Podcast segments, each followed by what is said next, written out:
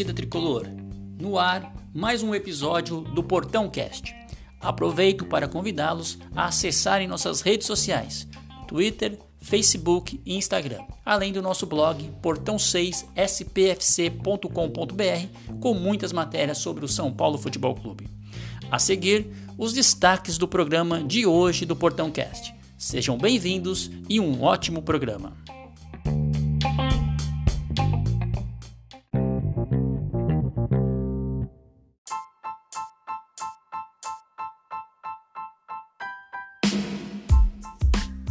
Olá, torcida tricolor. Eu sou o Marcelo de Oliveira e estamos começando o episódio 2 do Portão Cast. Comigo nesse programa temos a participação do Félix e do João Henrique. Olá, pessoal, tudo bem? Fala, galera tricolor, fala, galera do Portão 6. Vamos falar um pouquinho de São Paulo, uma semana de, de boas notícias. Queria também já dar aí o, o meu abraço ao João Henrique, ao Marcelo e toda a nação tricolor. Fala galera, fala você que tá ouvindo aí, abração Félix, abração novamente Marcelo, prazer estar aqui. E vamos que vamos. Nesse episódio nós vamos falar então sobre a vitória do São Paulo contra a LDU, a decisão da Comembol de suspender a Libertadores de América, também vamos falar sobre o clássico Sansão deste sábado, que será com torcida, é, sem torcida, né, os portões fechados, também abordaremos o futebol feminino. Tem clássico domingo contra o Palmeiras pelo Brasileirão. E a Superliga de Vôlei está entrando aí na fase dos playoffs. O São Paulo já joga domingo contra o Itambé Minas. Fiquem conosco que teremos muitos assuntos no programa de hoje.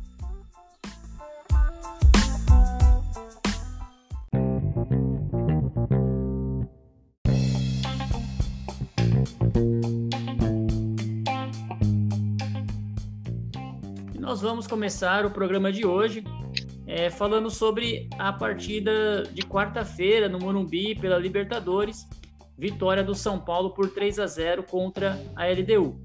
São Paulo que veio a campo com o time completo, né?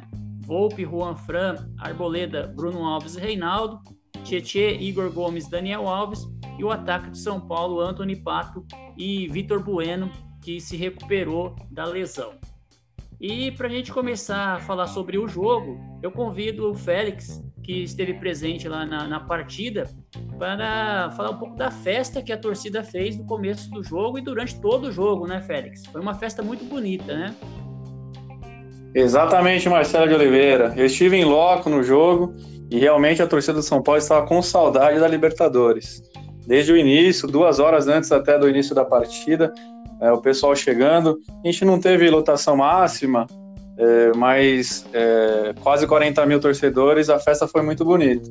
A recepção é, da chegada do ônibus tricolor da delegação ó, foi de arrepiar. O pessoal que acompanhou, também tem alguns vídeos no YouTube, até os vídeos da, da SPFC é, TV, foi uma festa muito bonita. Dentro do estádio, é, a torcida também empurrou o time, o jogo ajudou, né? O São Paulo é, marcou logo no início, mas a torcida estava muito animada, estava com saudades realmente da, da Libertadores. Foi uma festa muito bonita.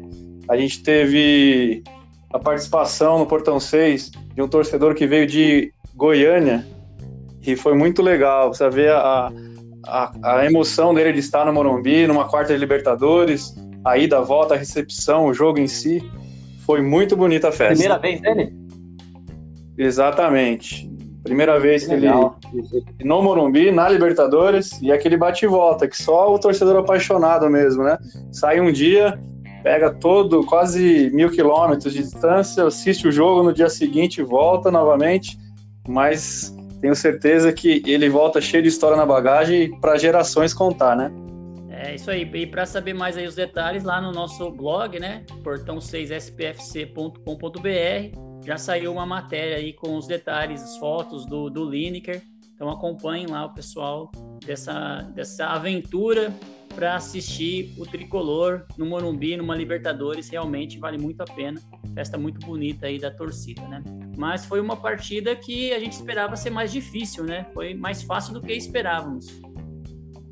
Concordo, concordo. Venceu e convenceu, né? O São Paulo entrou bastante pressionado depois da derrota contra o Binacional. Então era um jogo chave, era um jogo importante. A gente não podia deixar escapar a vitória. E como, como o Félix citou bem, a torcida eu acho que teve um fator, um fator fundamental nisso. O time conseguiu entrar não com aquela pilha negativa que às vezes o time entra, entrou com uma pilha positiva, entrou com, com garra para jogar e conseguiu manter um, um bom jogo e achar o resultado. O interessante é que o São Paulo conseguiu equilibrar a balança de chance criada e gols. Então, porque estava destoando muito, criava e não fazia nada. E dessa vez a gente conseguiu acertar. Eu achei que foi um, um jogo totalmente dominado pelo São Paulo. Concordo com você, eu achei que a LDU ia apresentar um pouco mais de dificuldade para a gente, mas eles quase que não arriscaram nada. Acho que só no segundo tempo eles tiveram mais chance de gol, mas não saiu disso. É, no primeiro tempo, né, no finzinho do primeiro tempo, os 15 minutos finais, a LDU assustou um pouco, né? São Paulo parece que recuou um pouco ali. De, Sim, eles tiveram um tempo que eles que o, que o São Paulo ficou preso no campo dele defensivo e não conseguiu sair um pouco, mas depois já recuperou.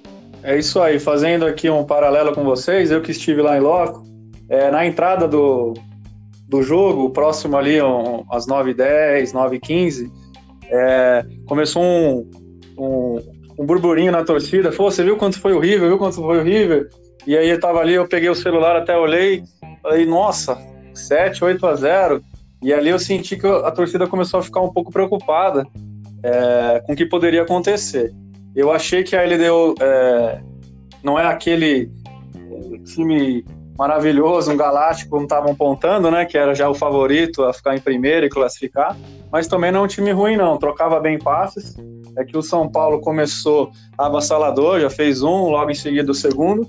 E o próprio São Paulo recuou um pouquinho, é, deixando a bola com a LDU e tentando arriscar alguns contra-ataques. Eles até tiveram algumas chances, mas assim, em nenhum momento o estádio e, e a percepção que eu tive lá é que eles chegariam ao gol ou pressionariam, é, poderiam é, virar o resultado, tá? A gente até falou disso, né? De que Foi. a LDU não era todo esse time aí fora da altitude. E o resultado de vitória que deu no primeiro jogo, ela enfrentou um River na altitude lá de Quito, um River é, reserva, nem o técnico foi para lá, né? E sobre esse jogo do Binacional contra o River Plate 8 a 0 é, realmente parece, olhando o placar, que, que foi muito fácil, mas o primeiro tempo do River não foi tão fácil assim. Eles perderam dois pênaltis no, no primeiro tempo, mas no segundo tempo, depois que é, fizeram os gols, aí abriu a porteira. Eu ia falar sobre esse momento que a gente sofreu, que o time foi, ficou encurralado, vamos dizer assim, pela LDU. Eu achei que falta ainda para o São Paulo mais, um pouco mais de recurso nesse ponto Enquanto ele ficava também recuado e às vezes ele saía, não conseguia chegar na bola, não saía com ninguém. Então é uma coisa que eu acho que dá para melhorar ainda, para saber como reagir no momento desse. É, o Igor Gomes foi eleito aí o melhor jogo, jogador da partida. É, o que, que vocês acharam aí da, do desempenho individual dos jogadores? Pra, na opinião de vocês aí, quem é o bola murcha? Se teve, se teve bola murcha? É, né? o coletivo foi muito foi bem, né? Então é difícil a gente é, enumerar aí quem foi o melhor.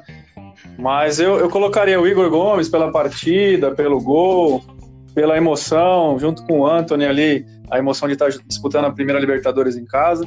Colocaria nessa prateleira também o Tietchan e o Dani Alves, que para mim foi ali. O Tietchan vem muito bem já faz algum tempo, a saída de bola, é, a marcação. Boa posição, né? Exatamente, porque o, o, Dan, o Dani com o. É, o Tietchan e o Dani Faltou agora e aqui. O Igor. E o Igor, isso. Pô, Tietchan, o Dani e o Igor. o Dani Igor. então, o Tietchan, o Dani e o Igor, o Tietchan tá é o que tem que segurar, né? Fazer recomposição, buscar bola entre os zagueiros. E, e ele vem muito bem. E o Bola Murcha, se for ter, é. infelizmente, é, entrou no segundo tempo para fazer o gol, para tirar a zica, mas novamente o Pablo acabou tendo uma oportunidade e perdendo no finalzinho, né? Assim, na saída do Vitor Bueno para a entrada do Pablo, a torcida aplaudiu muito o Vitor Bueno, E eu fiquei até preocupado se iam vaiar o Pablo, alguma coisa, mas não, a torcida apoiou, bateu palma, gritou até uma parte ali da torcida o nome dele. E aquele gol ele não poderia ter perdido. Por isso, bola murcha vai perder de novo. E o Anthony também, cara, que se emocionou na entrada, chorou, e ele é. Ele pode cometer os erros dele, mas ele é um cara que dá o sangue em campo, é muito São Paulino, então sempre que ele não erra uma meia dúzia de gol, eu dou destaque para ele, gosto muito dele. São Paulo deu 16 chutes ao gol, porém só acertou 4 no gol. Desses 4 que foram em direção ao gol, foram 3 que entraram, né? Então, se a gente pegar a estatística, São Paulo vem ainda finalizando é, abaixo da, do que a gente espera. Teve 57% de posse de bola e 86% de precisão no, no, toque. Essas foram as estatísticas aqui que eu achei importante passar.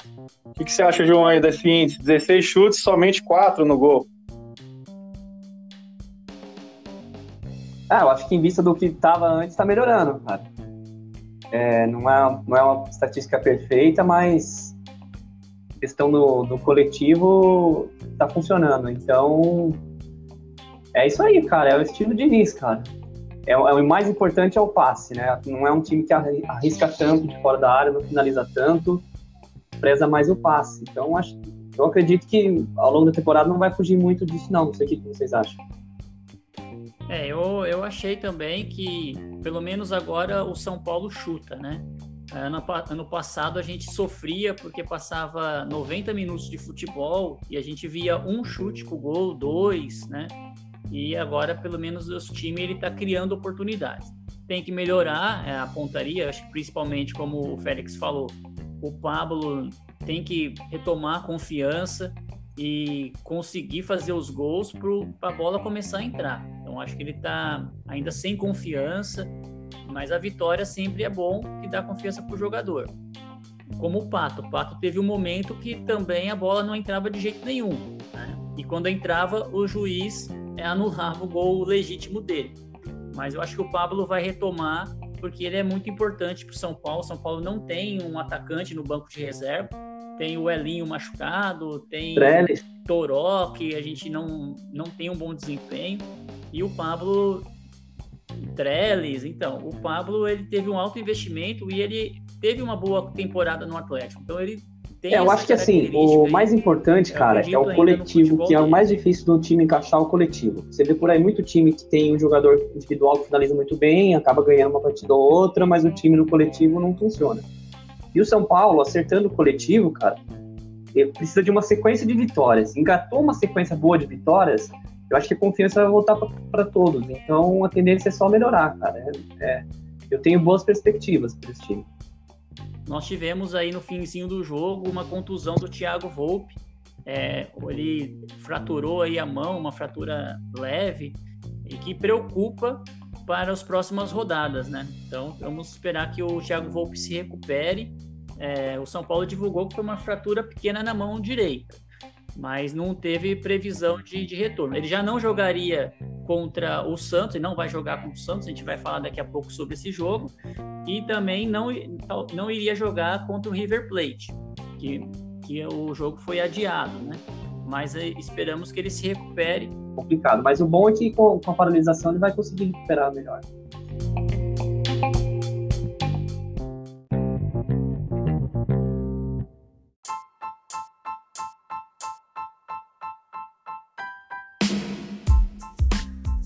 E por falar aí na parada para recuperação do Volpe, é, o mundo está em alerta a respeito do coronavírus. E isso já está trazendo impactos para o futebol brasileiro e sul-americano é, a Comembol decidiu adiar por uma semana a competição de Libertadores. Então, o jogo do São Paulo, que ocorreria na terça-feira que vem contra o River, não vai ocorrer mais.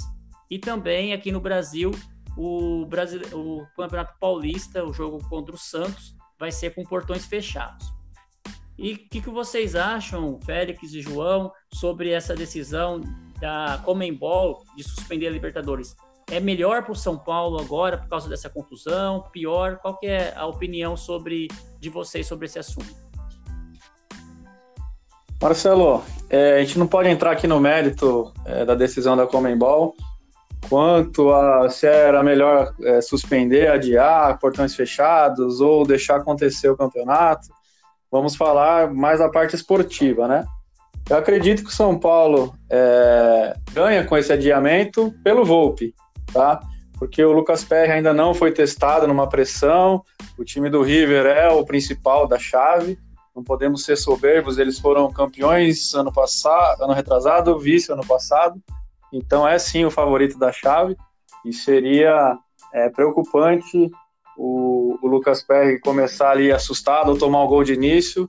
E o São Paulo é, não conseguir desenvolver o futebol preocupado principalmente com, com um goleiro é, inexperiente, né? Fora isso, tinham vendido já quase 40 mil ingressos, certamente contra o River teríamos sim a casa cheia, porém, é, infelizmente pela Covid-19 o coronavírus, a gente não vai ter o jogo. Muitos amigos, muitos conhecidos nas redes sociais deixaram de ir contra a LDU pelo fator econômico, compraram do River e no final, da conta, no, no final das contas aí vão, não vão nenhum nem no outro. O que, que você acha aí, João? Qual que seria melhor ou pior para São Paulo que estava embalando ou o fator Volpe é o principal aí? É, então, eu acho que é ainda tá turva essa questão, né? A gente não sabe como é que vai ser como é que vai progredir essa questão da doença. Então, mas se é, me mantendo falando só da questão futebolística mesmo, eu acho que é um pouco de um balde de geografia, cara, porque assim, a questão de momento, né? Tem time que a, a, vitória te dá muito ânimo, te dá muito fôlego, e você parar um pouco, esperar essas coisas dão uma esfriada. Eu não acho que o São Paulo vai acabar vai se prejudicar assim dentro de campo, porque é um time que treina muito. São Paulo hoje ele é produto de treinamento.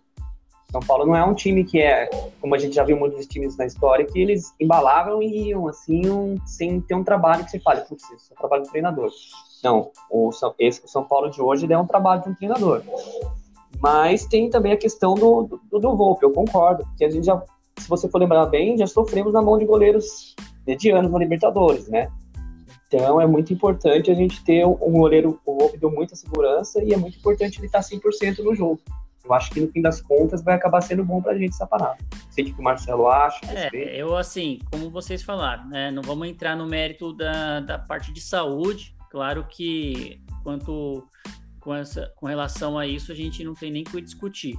A melhor decisão é de realmente não ter a partida para evitar a contaminação, até porque já, já há episódios né, de, de pessoas, de jogadores com suspeita de, de do, do, coronavírus. O Pato, inclusive, deu uma declaração de que ele fez o teste, que ele estava para ver se ele estava ou não com, com, com, com o vírus, testou negativo.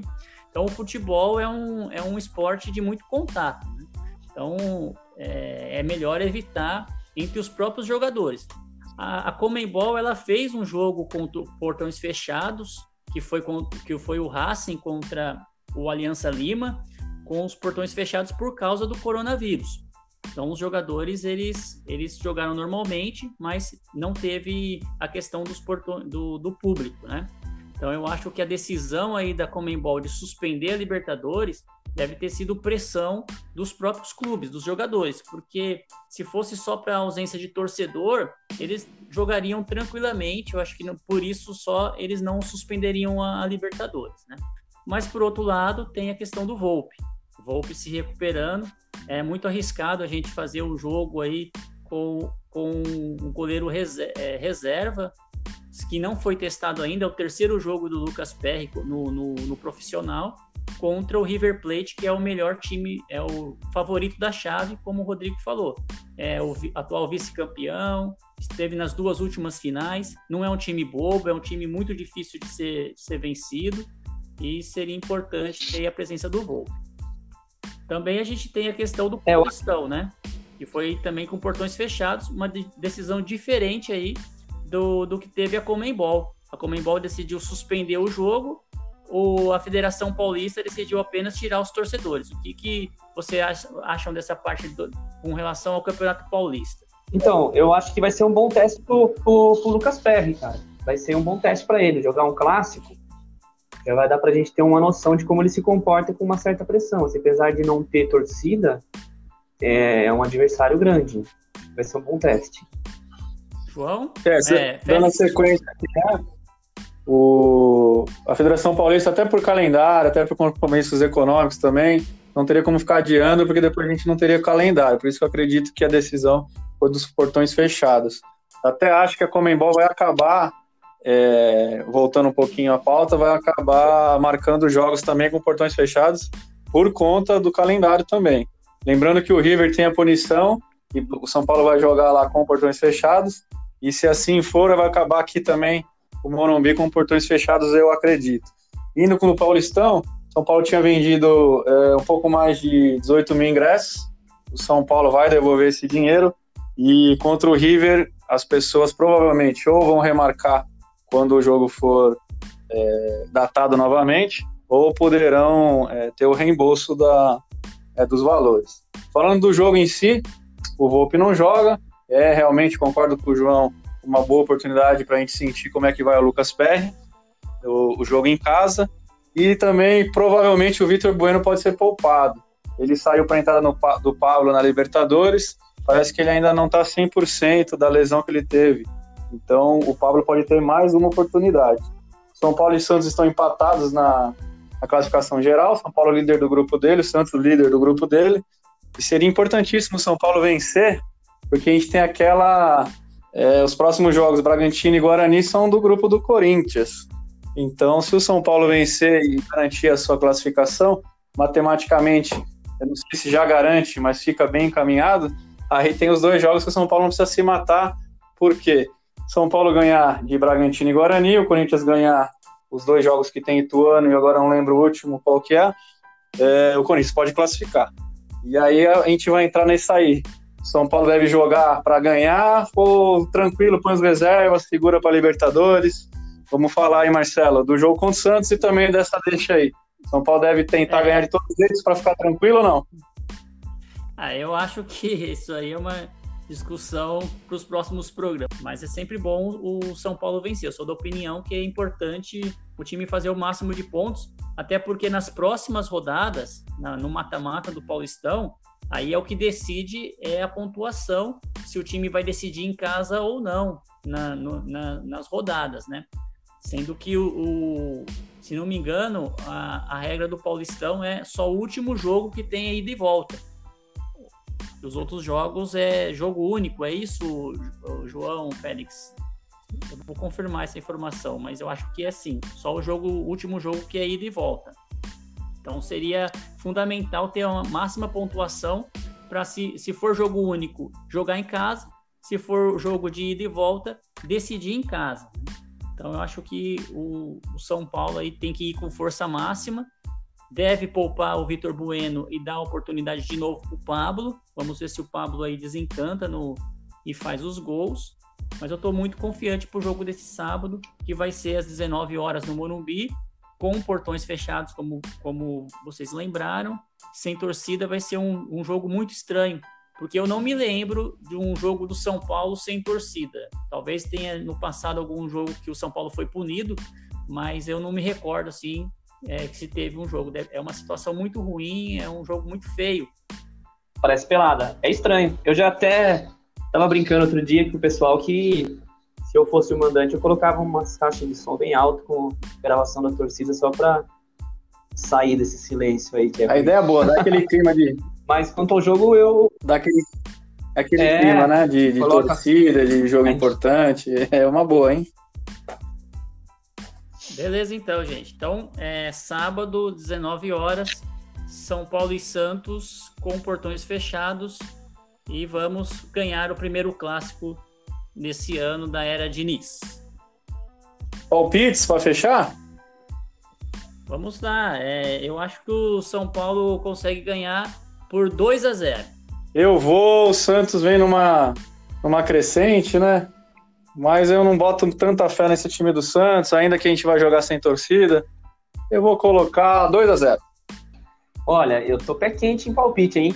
Eu, Marcelão, acertamos o jogo contra a LDU, hein? Então, Vou fazer um palpite parecido. Pela rivalidade, vai ser 2x1 um para nós. Vamos tomar um golzinho ali. Então, beleza. Importante são os três pontos e a vitória no clássico para a gente é, continuar bem no campeonato.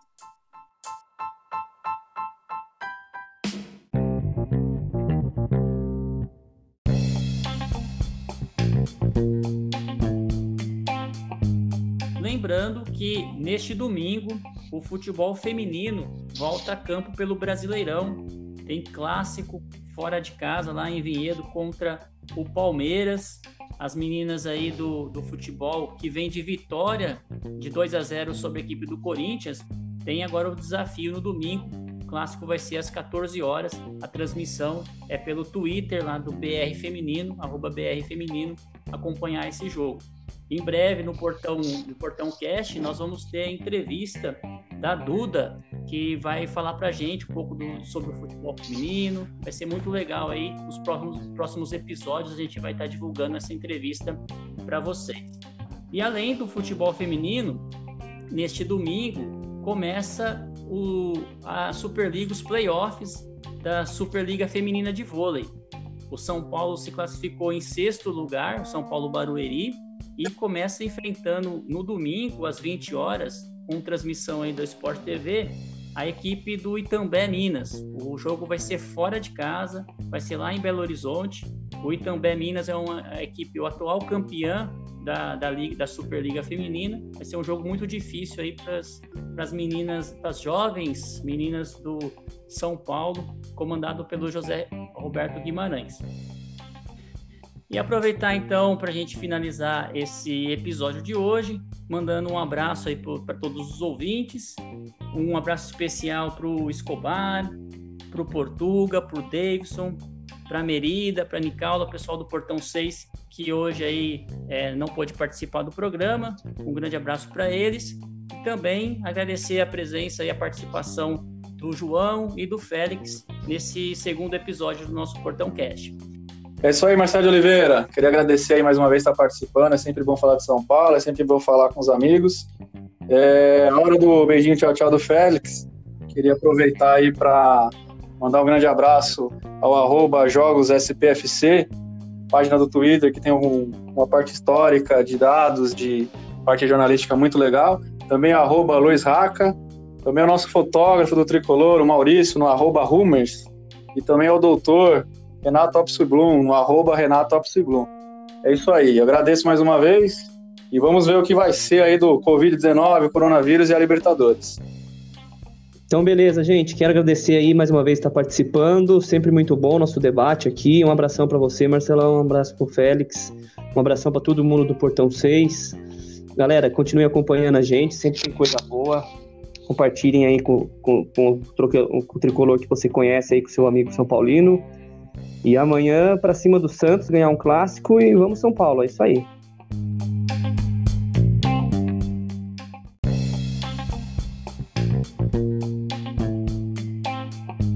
E assim terminamos o episódio de hoje do Portão Cast.